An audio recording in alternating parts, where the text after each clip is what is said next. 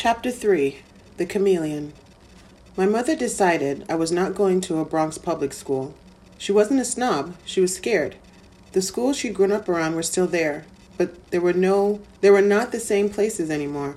The buildings were a heap of crumbling walls and chipped paint. Even if you're among the lucky 50% who made it out in 4 years, there was no guarantee you'd be prepared for college or a job. Things were falling apart inside as they were out in the streets. The halls of school were no safe harbor from the chaos outside. No matter how much the neighborhood around us seemed ready to rot, my mother was determined to see us through. Since we'd arrived in New York, she had been juggling jobs to help provide for us three kids and her parents, doing anything from freelance writing for magazines and televisions to acting as a furrier's assistant. She would wake us up in the morning for school, and before we had finished getting dressed, she was off to work.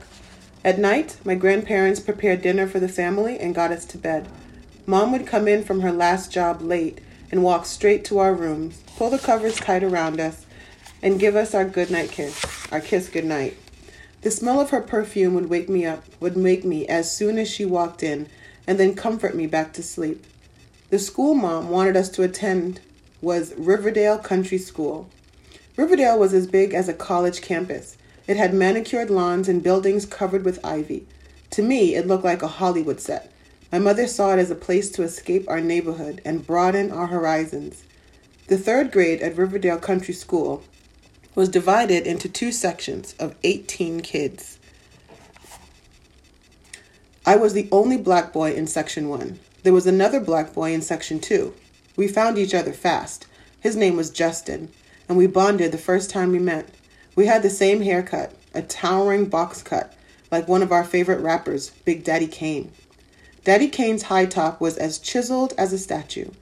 It was a gold sta- it was the gold standard. Justin lived in the Soundview projects, just minutes away from our house in the Bronx. My mother looked after Justin as if he were one of her own. His mom, Carol, did the same for me. Our moms were close. Carol was also a single mother, working multiple jobs to send her kids to private school. She didn't speak to Justin's dad, Eddie, anymore, but Justin did. I really looked up to Eddie. I loved going with Justin to visit him in Harlem. Eddie had been a Black Panther in the 1970s. Now he worked as a bus driver and a poet. I thought he treated Justin and me like grown ups. I always listened carefully when Eddie spoke. We are black males, and as black males, there are certain things we have to deal with that others don't, he told us once. Just like every kind of person has problems that only they have to cope with. As black men, we have to carry that weight and stay strong and proud. Two years after we started at Riverdale, Justin and I entered the fifth grade. Standing almost five feet six, he loomed over me, and his skinny frame made him appear even taller. His voice was deep, Puberty hit him before the rest of the class.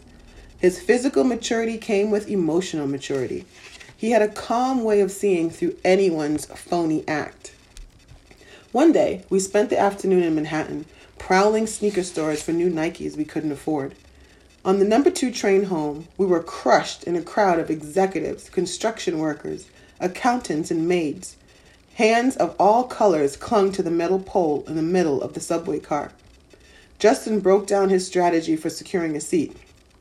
Just stand next to the white people. They'll get off by 110th Street. I swear you'll see. Give it six more stops. I grinned at him, then nodded in awe as his prediction came true.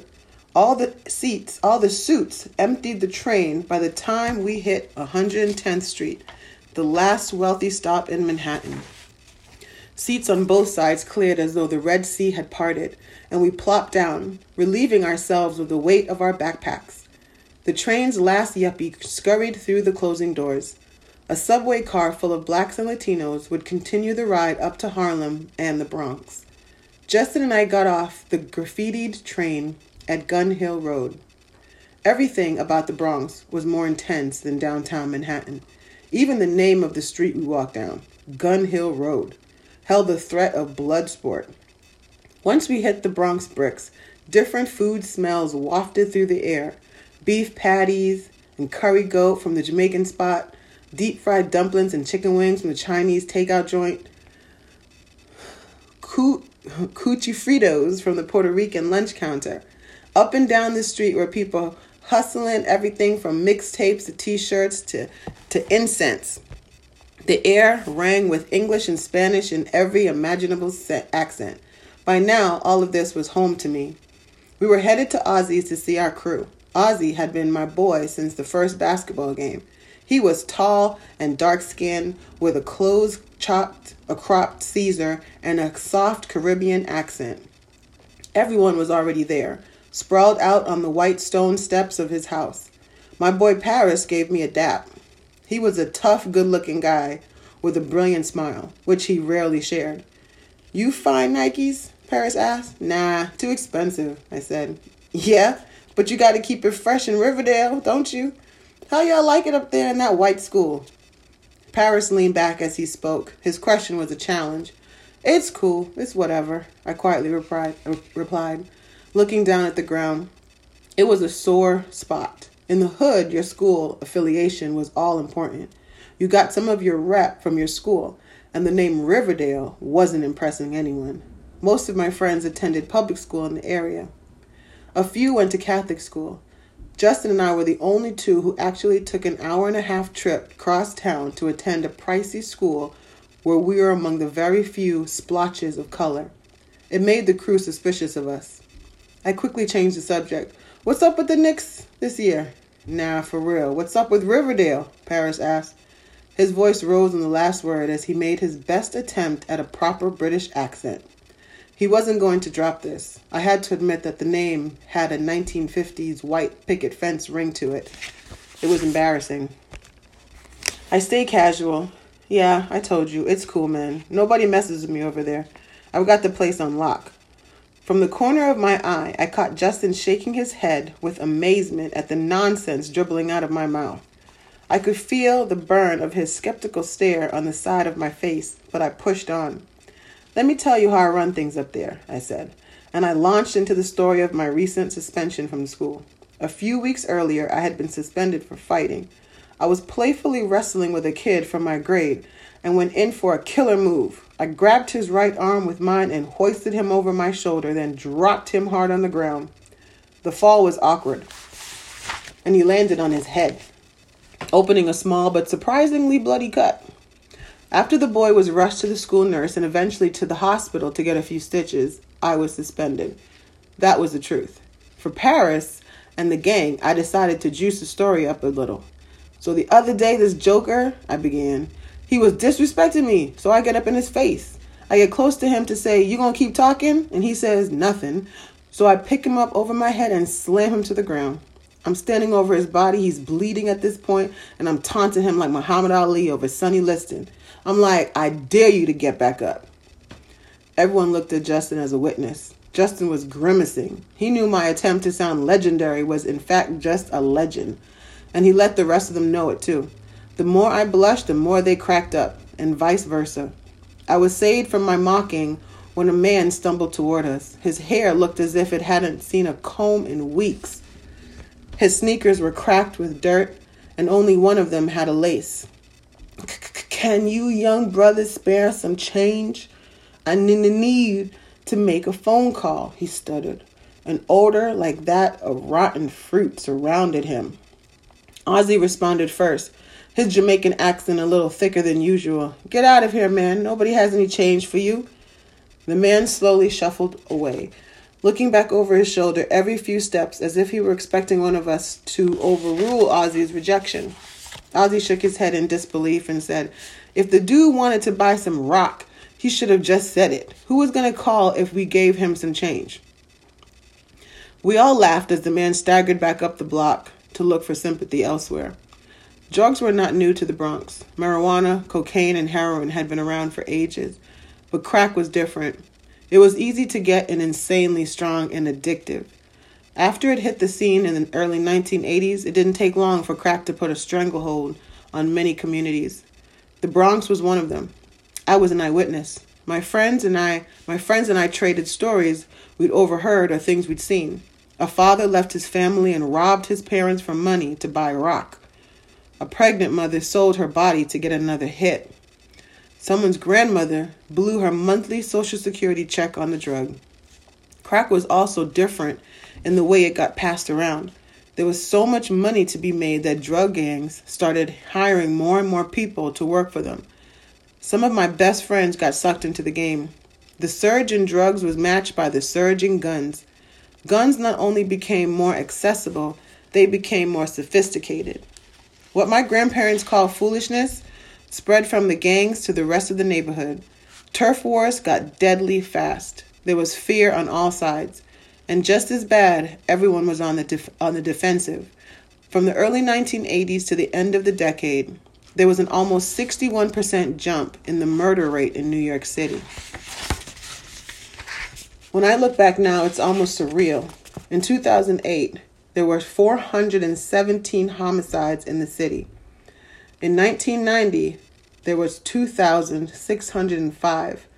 Those murders were concentrated on a handful of neighborhoods, and the victims were mostly from a single demographic group, young black men. You would have been safer living in a war zone than in some of those neighborhoods. We laughed at the panhandler outside Ozzy's house that day, but there were thousands of people like him throughout the city. The sun was beginning to set, so Justin and I knew we didn't have much time to get home. We didn't need to check our watches. We were starting to feel the fear that crept around the edges at dusk. Stay cool, tough guy. Paris cooed at me as Justin and I walked off. I shook my head to show I didn't take him seriously. Taking the subway home after dark was a different journey from the one we'd made in the afternoon. There were rules to follow. Never look people in the eye. Don't smile. It makes you look weak. If someone yells for you, just keep walking. Always keep your money in your front pocket, never in your back pocket. Know where the dealers and the smokers are at all times. Know where the cops are at all times. Justin and I kept a strut in our step, tried to keep it cool, but as we made our way to the train, we were practically speed walking. Did you study yet for the English test on Wednesday? Justin asked. Nope, I said. You know they're going to put you on probation if you don't start doing better, man. I knew, but I didn't like getting a lecture from him, in addition to the ones I got at home. The problem isn't what I study or don't study, I began. The problem is that they don't understand my whole situation. I mean, I've got a long trip to and from school every day.